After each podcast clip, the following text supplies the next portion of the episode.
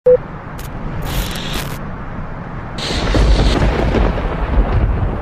kita di dunia sementara. Semua kita akan meninggal dunia. Allah berfirman, "Kullu nafsin dha'iqatul maut." Setiap jiwa pasti akan merasakan kematian, kematian, kematian. Kullu nafsin